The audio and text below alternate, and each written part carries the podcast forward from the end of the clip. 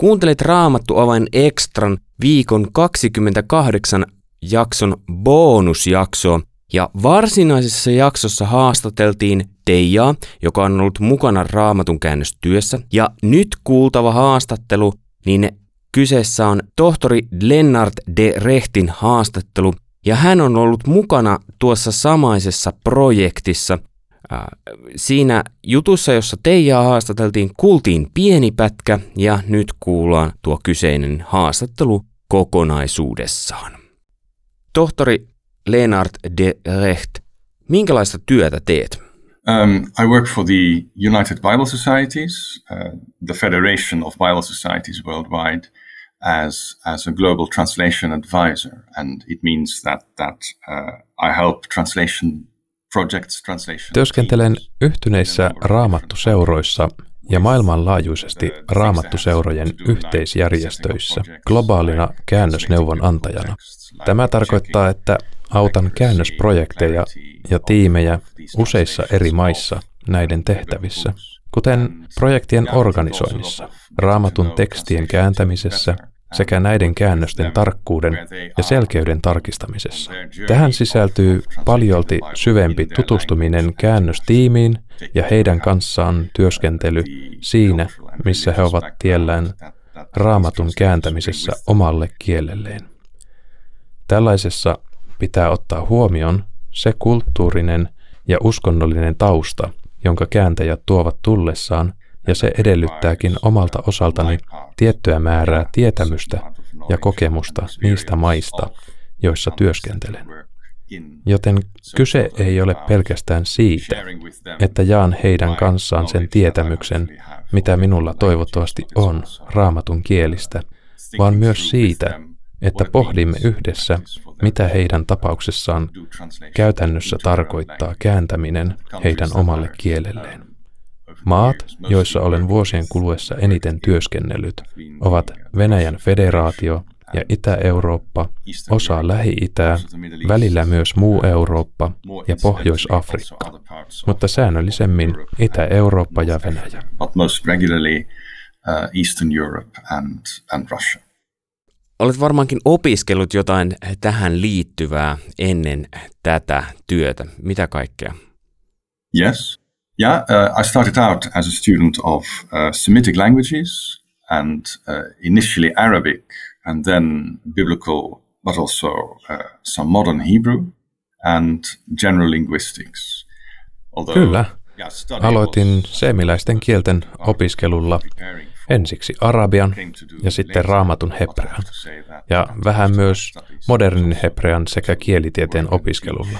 Ajattelisin, että vaikka opiskelu olikin tärkein valmistelu siihen, mitä tuli myöhemmin tekemään, Opiskelut päätettyäni oli myös hyvä työskennellä ja opettaa yliopistossa usean vuoden ajan. Opetin kielitiedettä, hebreaa ja kääntämistä Amsterdamiin vapaassa yliopistossa ennen siirtymistäni raamattuseuroihin. Mitä yliopistovuoteni minulle tarjosivat, oli mahdollisuus tutustua raamatun kääntäjiin, jotka tulivat tuohon yliopiston opiskelemaan tuolloin tarjoamassamme ohjelmassa. Tutustuin siis näihin haasteisiin ja muihin tutkimusalueisiin, kuten kuinka raamatun tekstit ovat aikojen kuluessa välittyneet eteenpäin, mitkä ovat tärkeimmät raamatun käsikirjoitukset ja mitä tehdä, kun tämän ja tuon käsikirjoituksen tekstien välillä näyttää olevan variaatiota siinä suhteessa, mitä teksti tarkalleen on. Miten tulkita nuo eroavuudet ja mitä tämä tarkoittaa käännöksen suhteen? Tämä on tutkimusala, johon en ole oikeastaan tutustunut opiskeluaikanani, vaan opin paljon enemmän tästä tekstuaalisen tutkimuksen alasta ollessani aloittelevan opettajana yliopistossa, kun näin, että myös tätä oli tärkeää opiskella this was an important area of study too. Niin mitä kaikkea opettelit vielä niin kuin opiskelun ulkopuolella? Well, I, I suppose the, the, um, the things I studied further or read about more because I found out that I needed to, to, to Alat, joita olen tutkinut syvemmin tai joista olen lukenut enemmän kuin ymmärsin, että minun piti laajentaa tietämystäni yli oman yliopisto-opintojeni tutkimusalueen, olivat kulttuuriantropologian ja uskontotieteen alueella. Mainitsemieni työskentelymaiden ja alueiden vuoksi Koin, että minun piti opiskella lisää islamin historiasta. Minun täytyi oppia lisää kirkkohistoriasta ja erityisesti idän kirkkojen, kuten itäisen ortodoksikirkkojen historiasta, sillä näin, että niissä eri projekteissa, joissa tulin työskentelemään, suurimmalle osalle tapaamistani kääntäjistä, etenkin esimerkiksi Venäjän projekteissa, jos he olivat kristittyjä ja kävivät kirkossa, ortodoksi kirkko oli yleensä tutuin. Ja siinä, mitä seurakunta, kirkko tarkoittaa, mitä se edustaa ja mihin se on myötä vaikuttanut, sanotaan viimeisen 200 vuoden aikana vähemmistökielten raamatun käännöstyössä. Näiden ihmisten ensimmäinen ajatus ja ajattelurakennelmat liittyivät useimmiten nimenomaan ortodoksikirkkoon. Koska itse olen Alankomaista ja taustaltani protestantti, ajattelin, että jos en paneudu tähän alueeseen lukemalla kyseisen kirkkotradition taustasta ja joskus käymällä näissä kirkoissa itsekin, saadakseni hieman enemmän kokemusta, minulla tulee olemaan vaikeuksia ymmärtää sitä maailmaa, jossa nämä kääntäjät elävät.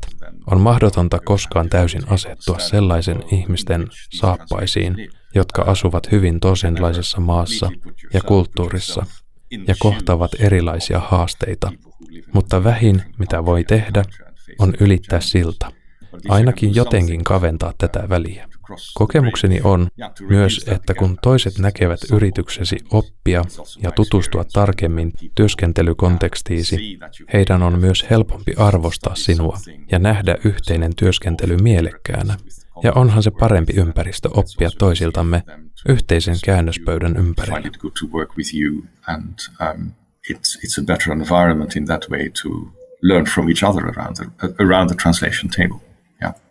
Nyt olet ollut tästä baskiirin kielisessä raamatun käännösprojektissa, niin yes. mikä on ollut sinun roolisi sen parissa? Um, my main involvement with the Bashki project has been that uh, it started in, I believe, in, in 2016. Osallistumiseni projektiin, se alkoi muistaakseni vuonna 2016, kun tilanne Baskhiirissa, kuten myös joissakin muissa Venäjän puhuttavissa kielissä, oli seuraava. Mutta selvä, pysytään Baskhiirissa. Tilanne oli sellainen, että Venäjän raamattuseura oli suurin piirtein, äh, haluan nimenomaan korostaa sanoja suurin piirtein, saanut päätökseen vanhan testamentin käännöksen – ja Moskovan raamatun käännösinstituutti oli suurin piirtein saanut päätökseen Uuden testamentin käännöksen. Itse asiassa instituutti oli julkaissut Uuden testamentin, mutta siellä haluttiin suorittaa joitakin muokkauksia kirjaan. Haasteena oli se, että tässä oli nyt kaksi järjestöä, joista kumpikin oli kääntänyt eri osan raamattua, eikä haluttu päätyä siihen, että syntyisi kaksi erillistä käännöstä. Siksi muodostettiin uusi tiimi henkilöistä, joilla oli juurensa vanhan testamentin projekteissa, ja henkilöistä, joilla juuret olivat uuden testamentin projekteissa. Kaiketi moni asia oli tehty Uudessa testamentissa hieman eri tavalla kuin vanhassa testamentissa, esimerkiksi siinä, mitä raamatun terminologiaa seurattiin kun ne ilmaistiin baskhiiriksi. Aina ei ole vain yhtä mahdollista ratkaisua, joten useissa asioissa näimme, että Uudessa testamentissa on tehty tietyllä tavalla, kun taas vanhassa testamentissa oli tehty hieman eri tavalla. Olisiko mahdollista esimerkiksi korjata termistöä tai yhdistää niitä molemmille sopiviksi? Yksi erityisalue, esimerkin antaakseni, on tietenkin kun Uusi testamentti lainaa jakeita vanhasta testamentista, esimerkiksi vanhan testamentin profeettojen kirjoja lainatessaan, se on kiinnostava tutkimusalue ja haaste, johon vaikuttaa hebrean tekstien historia, siis miten vanhan testamentin tekstejä lainattiin Uudessa testamentissa. Tietysti kreikaksi, koska kreikka on Uuden testamentin alkukieli. Siksi jo tämä merkitsee sitä, että vanhan testamentin jakeiden ja niiden uudessa testamentissa olevien lainausten suhde ei ole pelkästään yksi yhteen, vaan tämän lisäksi käsiteltävänä on se, kuinka tietyt ilmaukset oli muotoiltu vanhassa testamentissa ja kuinka nämä samat tai läheiset ilmaukset muotoiltuna baskiriksi eivät välttämättä olleet yhtä pitäviä. Siksi meidän pitää käsitellä useita asioita, miten parhaiten ratkaista asia niin, että siitä, mikä nyt näyttää kahdelta käännökseltä, tuleekin yksi käännös joka sisältää molemmat testamentit yhdessä. Oma roolini sisältyi ehkä lähinnä seuraavaan. Kun tiimi muotoili uusia ehdotuksia niistä muokkauksista, joita olivat tarpeen vanhan ja uuden testamentin käännöksen välillä, tämä johti siihen, että minulla oli uusia kysymyksiä tiimille. Mitä teette parhaillaan? Onko tämä kohta vielä yhtä pitävä vanhan testamentin lähtötekstissä – näkyvän tulkinnan kanssa, samoin kuin Uuden testamentin kanssa. Usein tässä prosessissa tiimi puolestaan esitti minulle kysymyksiä, mitä hebreassa tai kreikassa oikeasti sanotaan. Lennart, voisitko auttaa meitä ymmärtämään nämä asiat? Kun muistelen tätä, näin sen aikana, jolloin toisaalta tarvittiin organisointia, se, missä oli ollut kaksi projektia, oli nyt tullut yhdeksi projektiksi, jossa oli kaksi eri testamenttia ja samalla sen taustalla oli kaksi eri raamatun käännösjärjestöä. Näiden kahden järjestön välillä oli jotakin, äh, sanoisinko järjestökulttuuriin liittyviä eroja. Tiimin jäsenistä jotkut tulivat vanhan testamentin ja toiset uuden testamentin tiimistä. ja heidän piti tutustua ja tottua toisiinsa, muodostaa ikään kuin uusi tiimi ja näyttää siltä, että he onnistuivat tässä ihmisinä erittäin hyvin. Oli hienoa nähdä tämä omin silmin ja osallistua siihen. Toinen osa työtäni oli auttaa tiimiä raamatun tekstin yksityiskohdissa. Esimerkiksi ehkä se, mitä tapahtuu, kun kaksi tekstiä näyttää rinnakkaiselta, kun ne lainaavat toisiaan. Heijastaako käännös tätä tarkasti ja oikein sekä vanhassa testamentissa että uudessa testamentissa? Sitten ovat vielä evankeliumin väliset rinnakkaiskohdat tai vanhassa testamentissa Samuelin ja kuningasten kirjojen paralleelit ensimmäisen ja toisen aikakirjan kanssa. Näissä on rinnakkaiskohtia ja eroja, ja lukijan pitäisi voida nähdä, hyvästä käännöksestä samat rinnakkaisuudet ja samat erot kuin alkuperäisessä vanhan testamentin hebreankielisessä ja uuden testamentin kreikankielisessä tekstissä. Siksi käsiteltävänämme oli monia kiinnostavia haasteita.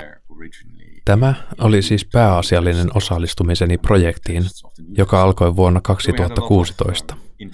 Mutta raamattuseurojen konsulttina olin osallistunut aiempaan Venäjän raamattuseuran vetämään vanhan testamentin projektiin, en tosin konsulttina, vaan vuodesta 2000 lähtien olin mukana kouluttamassa Venäjän raamattuseuran käännösprojektien kääntäjiä seminaareissa.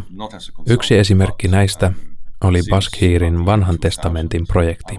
Opinkin tuntemaan paremmin monia projektin jäseniä, mukaan lukien Baskhireja, Tuolloin opiskelimme monia vanhan testamentin osia vanhan testamentin kääntäjien kanssa, joita sitten uudessa vuonna 2016 perustetussa yhdistetyssä tiimissä tulivat uudelleen esiin koko raamattua koskien.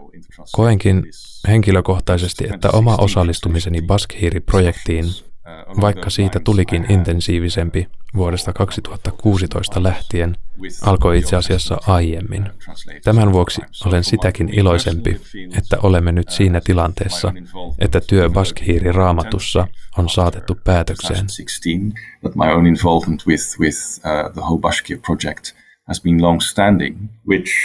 makes me all the more happy that that we have reached this point together of yeah seeing uh, the Bashkir Bible being completed. Eli käännösprojektissa on ollut monenlaisia rooleja ihmisillä.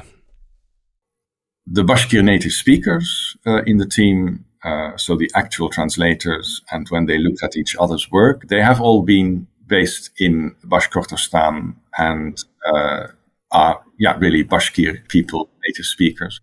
Um, Tiimin kääntäjät puhuvat äidinkielenään baskhiiria ja he asuvat Bask-Ortostanissa, joten he ovat voineet käsitellä yhdessä toistensa työtä.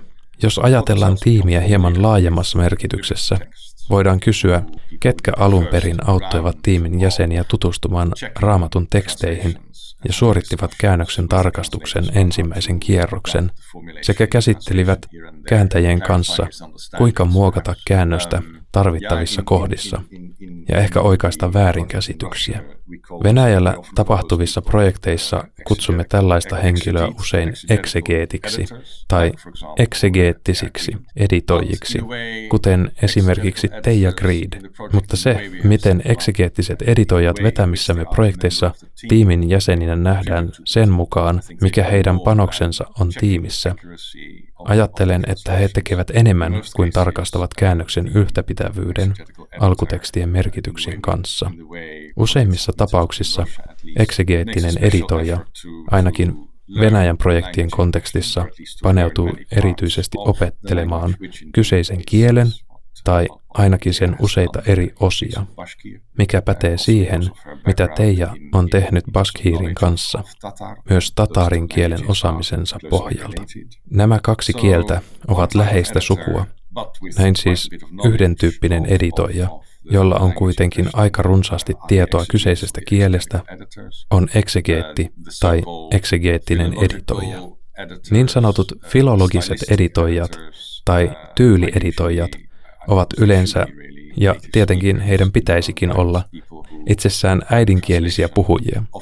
Kun jonkin kirjan käännös on jo hyvin työstetyssä, edistyneessä vaiheessa, he ovat niitä, jotka tarkistavat sen näkökulmanaan, onko tämä luontevalta kuulostavaa baskhiiriteksti, ja näkisivätkö baskhiirilukijat tämän kirjallisen laadun kannalta hyvänä. Tässä ei ole tietenkään kyse siitä, että hebrean ja kreikan ilmaukset käännetään sananmukaisesti, vaan kyse on siitä, millaiseksi hyvä tyyli ymmärretään baskhiirissä. Mitä me oikeastaan tiedämme siitä? Useimmissa tapauksissa näet nimenomaan tyylieditoijilla on kokemusta juuri tältä alueelta, joten heitä tarvitaan ikään kuin ylimääräisenä silmäparina katsomaan tekstiä ja kommentoimaan sitä. Sitten vielä ideaalissa tapauksessa mutta en ole varma, oliko tämä mahdollista laajemmassa mittakaavassa Baskhiirissä. Ja ideaalissa tapauksessa käännösprojektissa vielä tyylieditoijien tehtyä työnsä pyritään vieläkin kuulemaan muiden kieliyhteisön jäsenien mielipiteitä ja reaktioita testaamalla, kuinka käännökset ovat saavuttaneet maalinsa. Ovatko ne ymmärrettäviä? Pidetäänkö niiden tyylistä? Ymmärretäänkö ne oikein? Lukija saattaa ajatella, että hän ymmärtää tekstin, mutta onkin ymmärtänyt sen väärin.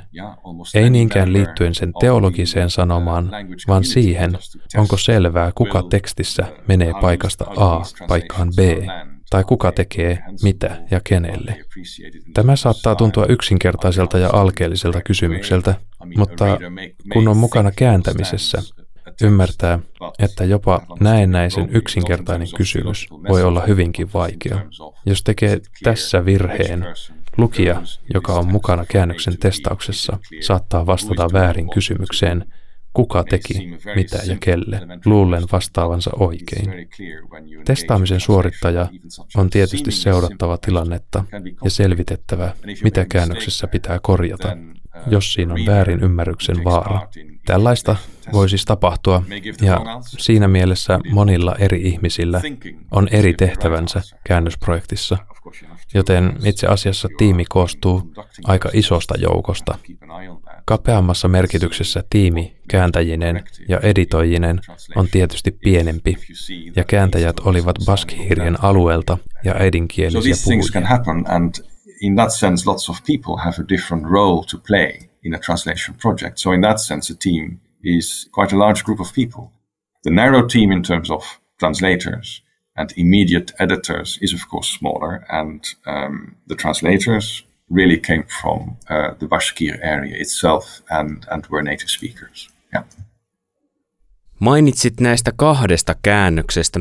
Kun autoit heitä, niin lensitkö sinne auttamaan Mietin vain, että näin vaikean työn tekeminen kuulostaa omaan korvaan aika hankalalta etänä. koska mm-hmm. siinä ei ole pelkästään asiat kyseessä, vaan siellä on myös ihmisiä, ja ihmisillä on omat mielipiteet ja ehkä myös halu tarttua siihen mm-hmm. omaan versioon, että eikö tämä ole kuitenkin se paras. Vai kuinka? So at least I was able to, to, to meet the people in person twice a year by uh, flying to Moscow. We usually came together in Moscow um, twice a year for a few days. No, uh, minä ainakin pystyin tapaamaan tiimin jäsenet henkilökohtaisesti kahdesti vuodessa, kun lensin Moskovaan. Tapasimme yleensä toisemme Moskovassa kahdesti vuodessa, aina muutaman päivän kerrallaan, ja näiden välillä olimme säännöllisesti yhteydessä sähköpostitse ja käsittelimme eri kysymyksiä. Näin pystyimme kaikki saamaan selkeän kuvan siitä, mitä meidän piti valmistella ennen kuin sitten tapasimme ja saimme viettää arvokasta aikaa yhdessä. Ja tämä kaikki oli tietenkin ennen pandemiaa. Tämä itse asiassa ei olisi riittävää ideaalitapauksessa, mutta koska useat tiimin jäsenet laajemmassa mielessä, kuten Teija Greed eksegeettisenä editoijana ja minä käännöskonsulttina, asuimme toisissa maissa, niin tämä oli mitä pystyimme tekemään työskennelläksemme tiimin kanssa yhdessä. Tiimin tapaamisen välillä Olimme siis eri tavoin digitaalisesti yhteydessä. Pandemian alettua asiat tulivat vaikeammaksi tällä alueella ja sähköpostiyhteydet ainakin minun kohdallani lisääntyivät ja silloin sainkin paljon yksityiskohtaisia kysymyksiä. Yritin vastata parhani mukaan ja mikä tietysti auttoi huolimatta siitä, että työ tapahtui digitaalisesti etänä, on se, että kommunikointi tapahtui sellaisten ihmisten kanssa, jotka olin tavannut henkilökohtaisesti monta kertaa jo aiemmin. Olimme työskennelleet jo pitkään yhdessä, ja inhimillinen puoli työssä, se kuinka meidän inhimilliset ominaisuutemme vaikuttavat käännösprojektissa, näkyy, mikä käy ilmi. Esimerkiksi niin kuin sanoit siinä, että ihmiset saattavat puoltaa aika vahvasti valitsemansa käännöstä. Ihmiset tuovat oman luonteensa mukanaan ja mielipiteensä, ja toinen joustaa enemmän kuin toinen kritiikin hyväksymisessä. Jotkut saattavat ottaa käännökseen liittyvän kriittisen kommentin henkilökohtaisesti, kun taas toiset pystyvät keskustelemaan asiasta objektiivisemmin. Missä ongelmasta mahtaa olla kyse ja kuinka ratkaista se? Joskus tarvitsee siis auttaa tällaisessa prosessissa jonkin verran, ja tietenkin on helpompaa, jos ollaan samassa huoneessa. Se on myös paljon mukavampaa. Mutta mielestäni olemme pystyneet käsittelemään näitä ongelmia aika mukavasti pandemian aikana, sillä kuten sanoin, työskentelyn mahdollistavat hyvät ihmissuhteet oli luotu jo huomattavasti aiemmin. Kun aloitimme vuonna 2016, Meillä oli tehtävänä yhdistää nämä kaksi raamatun testamenttia yhteen projektiin, yhdeksi käännökseksi. Pystyimmekin työskentelemään näissä uusissa olosuhteissa kolme vuotta ennen kuin pandemia teki monet asiat mahdottomiksi, joten nämä mainitsemani asiat auttoivat meitä pääsemään tähän kohtaan, jossa nyt olemme. We had at least had the uh, chance of working on that in that new setting for three years before uh, the pandemic made lots of things impossible. So these things have at least helped us uh, to get to the point where we are now. Yes. Jos ymmärsin oikein, niin projekti on siis valmis mm-hmm. ja nyt järjestettiin jotkut uh, tällaiset valmistujaisjuhlat. That's right. Yes. Um, uh, I wasn't able to uh, to be there in person, no, and that for me feels, of course, a bit like like an anticlimax. It's it's a great en pystynyt olemaan paikalla henkilökohtaisesti, ja itselleni tämä oli tietysti aika pettymys. Olisi ollut hienoa olla mukana juhlassa, muiden kanssa työskenneltyämme yhdessä niin pitkän aikaa. En itse asiassa edes tiedä tarkalleen juhlaan liittyvistä asioista. Kuulen varmasti järjestäjiltä juhlasta lisää jälkeenpäin. Kun ottaa huomioon tämänhetkisen tilanteen Venäjällä ja Euroopassa, ja Aasiassa.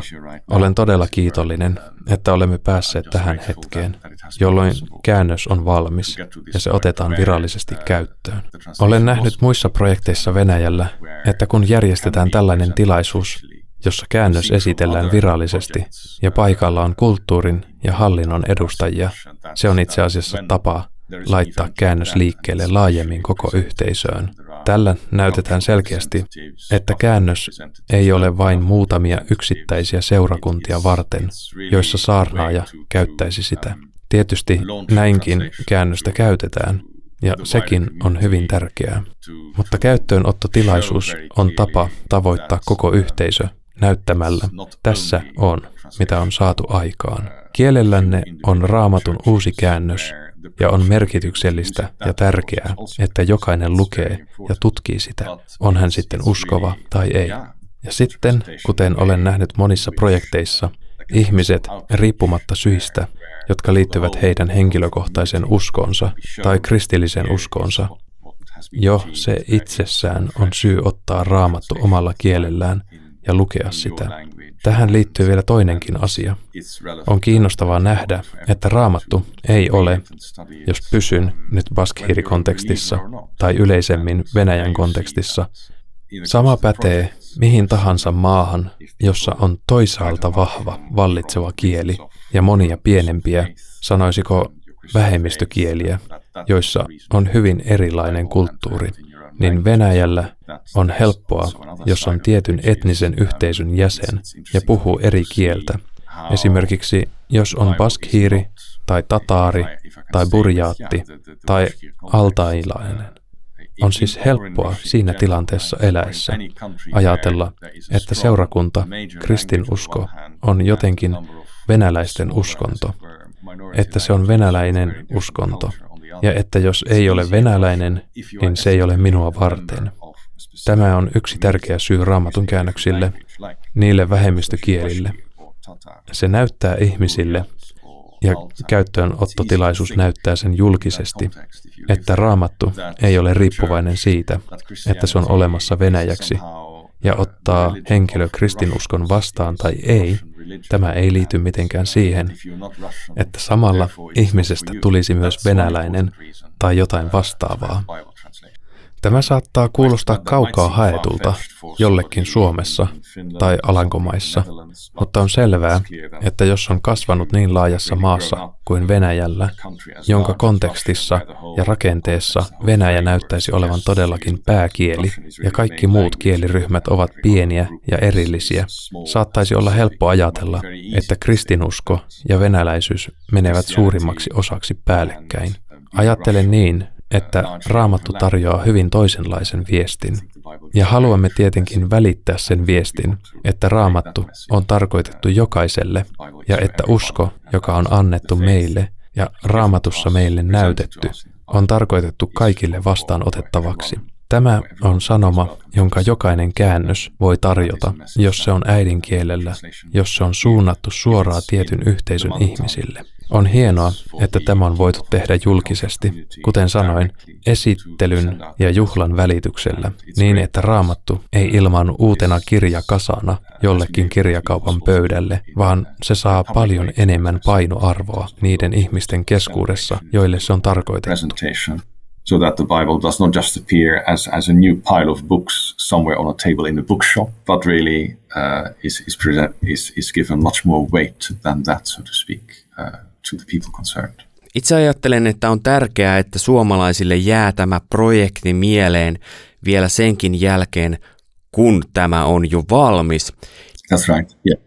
Niin voisitko jättää kolme sanaa jotka muistuttavat ihmisiä tästä projektista? Three words. Um, well, as so often, right, it's sometimes easier to talk about something for, for a long time than to, to talk about something for a brief time and, and still... Kolme sanako. Uh, no kuten usein sanotaan, on joskus helpompaa puhua jostakin pitkään kuin lyhyesti ja silti ilmaista kaiken kaikkein olennaisin. Se on täysin totta. Olen vakuuttunut, että tämä Baskhiiri-käännös, nyt kun olen nähnyt kuinka kaikki on sujunut, auttaa Baskhiiri-lukijoita antamaan arvoa raamatulle sellaisena kuin se on ja arvostamaan uskoa sekä sitä, mitä Jumala tarjoaa meille. Ja tämä tulee suoraan, eikä toisen suuren kulttuurikielen linssin kautta, mikä siis on merkityksellistä? Tämän käännöksen kautta Baskhiiri näkee ja havaitsee, että hänen ja kristinuskon välillä on paljon pienempi etäisyys. Käännös on tuonut kristinuskon lähemmäksi, ja tämä on jatkuvasti merkityksellinen, erityisesti nyt julkaisemisen jälkeen. Kristinusko on tuotu lähelle lukijoita. Se vaikutus jatkuu käännöksen julkaisemisen jälkeen. Tämä on nyt kokonainen lause, eikä sana. Käykö koko lause? Ja toinen asia, jolla on pysyvä merkitys, on ehkä ennemminkin historiaan liittyvä.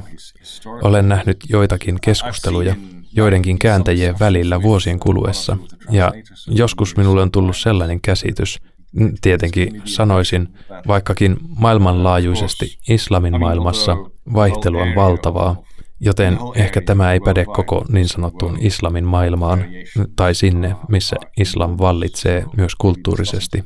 Mutta Hahmotan näin, että vaikka ihmiset Baskortostanissa eivät tulisikaan oitis kristityiksi, koska he lukevat raamattua, niin sanoakseni, he kuitenkin tulisivat ymmärtämään paremmin, että monet käsitteet, monet profeetat ja joskus myös jotkut sisältöön ja sanomaan liittyvät asiat eivät ole pelkästään islamiin liittyviä, vaan niillä on pitempi historia, jonka juuret ovat kristinuskossa ja juutalaisuudessa. Ajattelen, että tämä olisi kiinnostava löytö joillekin siellä. On olemassa yksi ajattelutapa, enkä osaa arvioida, kuinka vallitseva se on, joka ei saa paljon huomiota – Tämä yksi ajattelutapa islamissa, ainakin joissakin osissa maailmaa, on, että vaikka ihmiset ovatkin muslimeja ja heille vain Korani on todellinen Jumalan sana, heidän olisi kuitenkin hyvä tiedostaa, että on ollut myös aiempia ilmoituksia ja että on tärkeää, vaikka pysyisikin muslimina, tietää enemmän näistä aiemmista ilmoituksista, niin kuin he kuvailisivat niitä. Tämä tarkoittaa, että odottaisin kyllä, että baskhiireilla ilmenee enemmän kiinnostusta näitä elementtejä kohtaan. Että he huomaavat näin raamatussa esimerkiksi profeettahahmoja ja kristittyinä tietysti voisimme sanoa näistä, että se, miten he selittäisivät monet näistä käsitteistä ja profeettahahmoista raamatussa, ei ole juuri niin, kuin me uskomme niistä kristittynä ja kuinka me näemme ne raamatussa. Mutta se on kuitenkin pohjana sille, että raamattu laskeutuu hedelmällisen maahan, niin sanokseni. Tämä raamatun käännös lisää jatkuvasti baskiirien ymmärtämystä kristillisestä perinteestä, sillä kutsuvat he sitä kristilliseksi tai ei, he tunnistavat siitä merkittävän osan, mikä on mielestäni erittäin hyvä. Ja näin kyseinen käännös, tässä tapauksessa Baskhiiri-käännös, jatkaa vaikuttamistaan. Tämä on raamatun tärkeä funktio, joka jatkuu nyt julkaisemisen jälkeen. Tässä siis muutama lause kahden sanan asemasta. In this case, the Bashkir Bible will continue to function. It, it, will be, it will be an important part of how this Bible will continue to function, I think, even after it has appeared. So that's a few sentences instead of two words, so to speak. Hei, kuunneltuani sinua, niin äh, minulla on ehdotus. Miten olisi kolmeksi sanaksi tällaiset kuin lähemmäksi, historiallinen ja arvostus? Closer historical and appreciation, right? Yeah. Yeah, that, that's, that's, that, that captured it very nicely. Lähemmäs, yeah, historiallinen yes, arvostus. Yeah. Kyllä. Kiitos. Kiitos oikein paljon haastattelusta. Thank you very much. I've really enjoyed talking about Paljon kiitoksia. Nautin kovasti siitä, että sain puhua näistä Baskhirin raamatun käännösprojektin asioista. Ja on todellakin totta, että haastattelun aikana asioista tulee esiin. Ne saavat minut jälleen muistamaan, kuinka arvokas tämä kokemus työskennellä kyseisten ihmisten kanssa oli, samoin kuin tämän uuden käännöksen vaikutus tänään. Erittäin paljon kiitoksia. Thank you so much. Kiitos.